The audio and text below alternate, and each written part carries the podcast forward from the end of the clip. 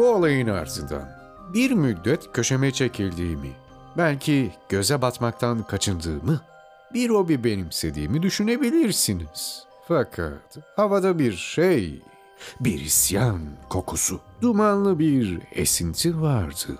Yakında savaş çıkacaktı. Çatışmak istiyordum. Ne? Ne yapayım? Tabiatım böyle. Baldır'ın başına gelenler. Zerre kadar üzüntü duyduğum yoktu. Kelime dağarcığımda üzüntü sözcüğüne yer yoktur dostlarım. Buna karşın eh, kendimi o kadar da iyi hissetmiyordum. Huzursuzluğa kapılıyor, uyumakta zorlanıyordum. Asabiydim. Kuş biçiminde çok fazla vakit geçirerek gitgide artan mahkumiyet algısını bastırmaya çalıştım. Prangaya vurulduğum ve gözlerimin bağlandığı, zehirli yılanların çıplak vücudumda gezindiği korkunç kabuslar gördüm. Hayır, hissettiğim şey vicdan azabı değildi. Fakat her şeyin neşesi kaçmıştı. Yüreğimi saran dikenli ter yumağı muazzam boyutlara ulaşmıştı. Yemeklerin tadı yoktu. Uyku dinlendirmiyordu. Şarap başımı ağrıtmaktan başka bir işe yaramıyordu. Mimir'in kehanetinin tehdidi bir örs gibi üzerimde asılı duruyordu. Hiç kimseyle konuşamıyor, kendimi son derece yalnız hissediyordum. Sege'nin yardımı bile artık dokunmuyordu. Zavallı meleğim, berbat görünüyorsun diyor. Bir diğer uykusuz gecenin ardından beni perişan halde görünce. Kendine ne yapıyorsun böyle? Gel de sana şöyle güzel bir akşam yemeği hazırlayayım. Oğlanlar seni gördüklerinde çok sevinirler. Vesaire vesaire. Feni'nin ortadan kayboluşundan beri oğullarım giderek daha fazla vahşileşmişti. Artık benimle ya da anneleriyle nadiren konuşuyorlar. Günlerini Askart'ın surlarından ovaya taş atarak ve savaş arabasıyla göğü arşınlayan Sol'ü alaya alarak geçiriyorlardı. Tanrılara gelince Baldır'ın ölümünden beri meslektaşlarım bana hiç de sıcak davranmıyorlardı. Bu tutumları kısmen Frick'ten kaynaklanıyordu tabii. Yaşananlarda kabahatim olduğunu gösteren bir kanıtı bulunmasa bile Efsuncu ne yapıp edip şüphelerini ötekilerine de yaymıştı ve sonuçta hiç kimse, tabii Sigin hariç, benimle yan yana görülmek istemez olmuştu. Tüm garezleri ve şikayetleri gün yüzüne çıkmıştı Sif. Saçlarını kesmemden, Bragi karısının kaçırılmasından, Freya, bütün o valdenin oğulları ve altın kolye meselesinden, Thor onunla ettiğim alaylardan dolayı bana kızgındı. Hiç kimse onları düşmanlardan kurtardığım tüm o seferleri hatırlamıyordu. Kamuoyu beni tek seferde yargılayıp mahkum etmişti. Artık kimse benimle konuşmuyordu. Bana bakmıyorlardı bile. Bu durum duygularımı incitiyordu. Hayır, sakın gülmeyin. Evet, suçluydum. Ama onlar suçlu olduğumu bilmiyorlar. Sadece öyle olduğumu farz ediyorlardı. Sanki benden başka kötü şey yapan yoktu anasını satayım. Sanki pisliğin tekiydim. Bunu düşünmek tepemi attırıyordu ve hararetli bir gece vakti köhne konutumda birkaç tek attıktan sonra İlgir'in biraz ilerideki denizaltı salonundan müzik sesleri geldiğini duydum. Yine bir parti verdiklerini düşünüp incelemeye gittim.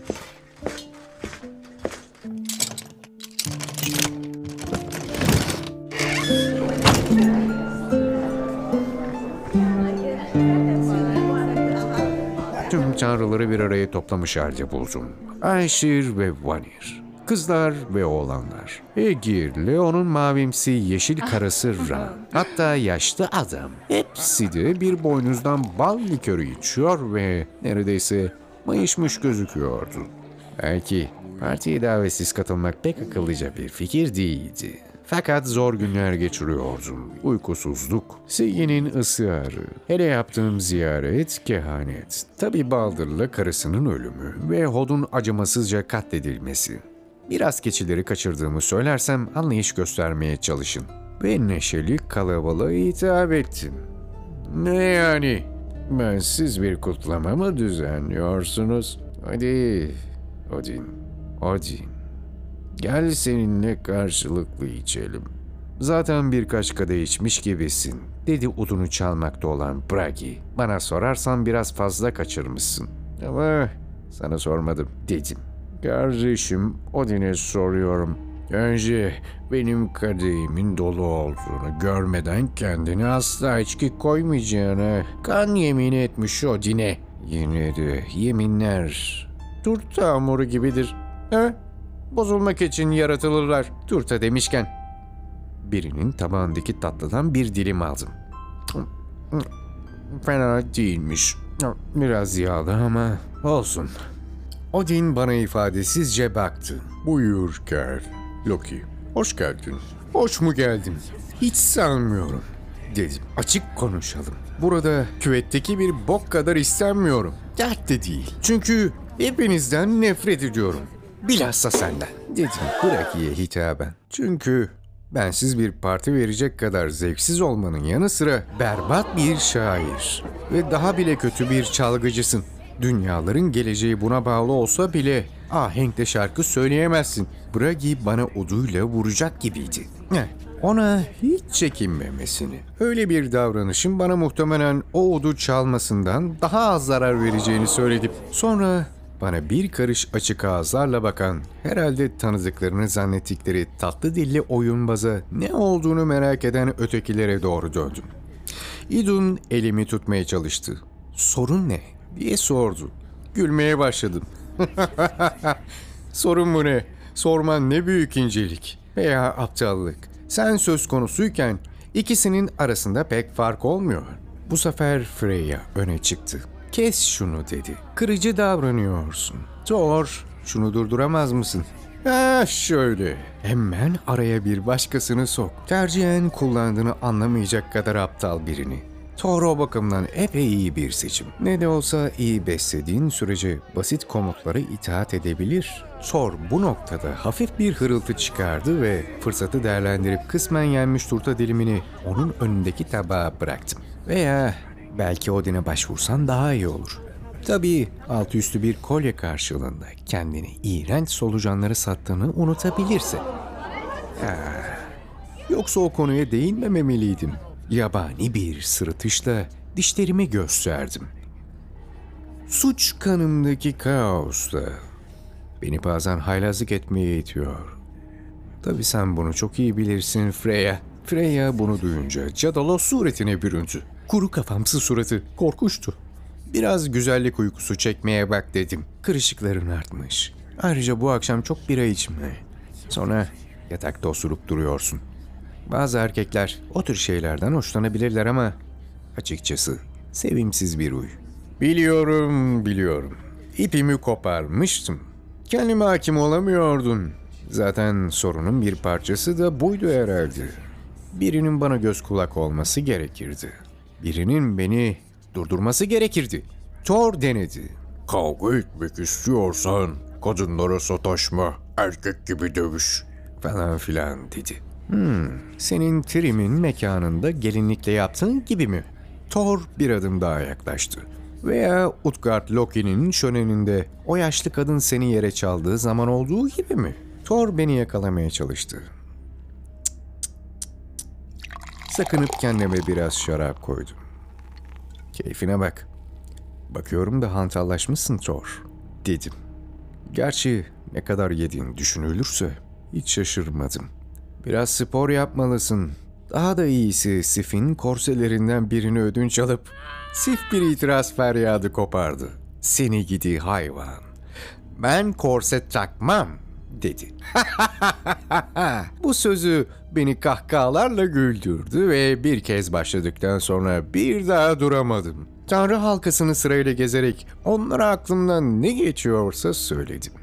Ali daha sonra buna hırlaşma adını taktı ve onu törensel bir ağız dalışı haline getirdi. İşte onlara verdiğim pek çok hediyeden biri daha.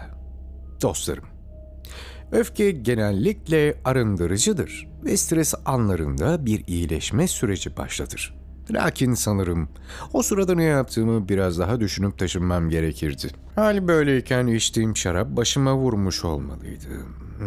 Ee, Çünkü onlara ağzıma geleni verip beriştirdim. Frey'e kendini beğenmiş bir kız uğruna rün kılıcını verdiği için ne kadar geri zekalı olduğunu Sife şişmanladığını, New York'da balık koktuğunu söyledim. Tora metresi Yar Saksa'nın hamile olduğunu ve ikiz bebek beklediğini söyledim. Frigge Odin'in yine aşna fişne yaptığını söyledim.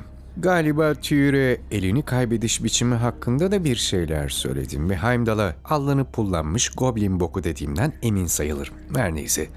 Fakat Skadiye alevlerde kızarırken babasının bir tavuk gibi gıdakladığını söylemekle ve ardından Efsuncu'ya altın çocuğun hala ölü olup olmadığını sormakla sanırım hata ettim. İşte bu sözlerimle beraber içeriye sessizlik çöktü. Belki de fazla ileri gitmiştim. Thor çekicini eline alıp bendenize doğrultu. Dur, dedi Odin usulca. Dünyalara bir iyilik etmiş olacağım, dedi Thor. Hadi durma, dedim. Elinden geleni yap. Silahsızım ve tek başımayım. Bu da durumu eşitler herhalde. Yoksa kör mü? Olmalıydım. Kodu hatırlayan diğerleri huzursuzlandılar. Eh, deyip gitmek üzere döndüm. Aranızdan ayrılmayı ne kadar istemesem de partiniz çok sıkıcı ve uğramam gereken yerler var. Bunun ardından İlgir'in salonunu terk ettim ve o sabahın ilerleyen saatlerinde baş ağrım geçer geçmez Şahin kılığını alıp tepelere yollandım. İsterseniz bana aşırı tedbirli deyin ama mütevazı anlatıcınız misafirliğini gereğinden fazla uzattığını hissetmeye başlıyordu. Her neyse, bir sonraki bölümde görüşmek üzere dostlarım. Sonra görüşürüz.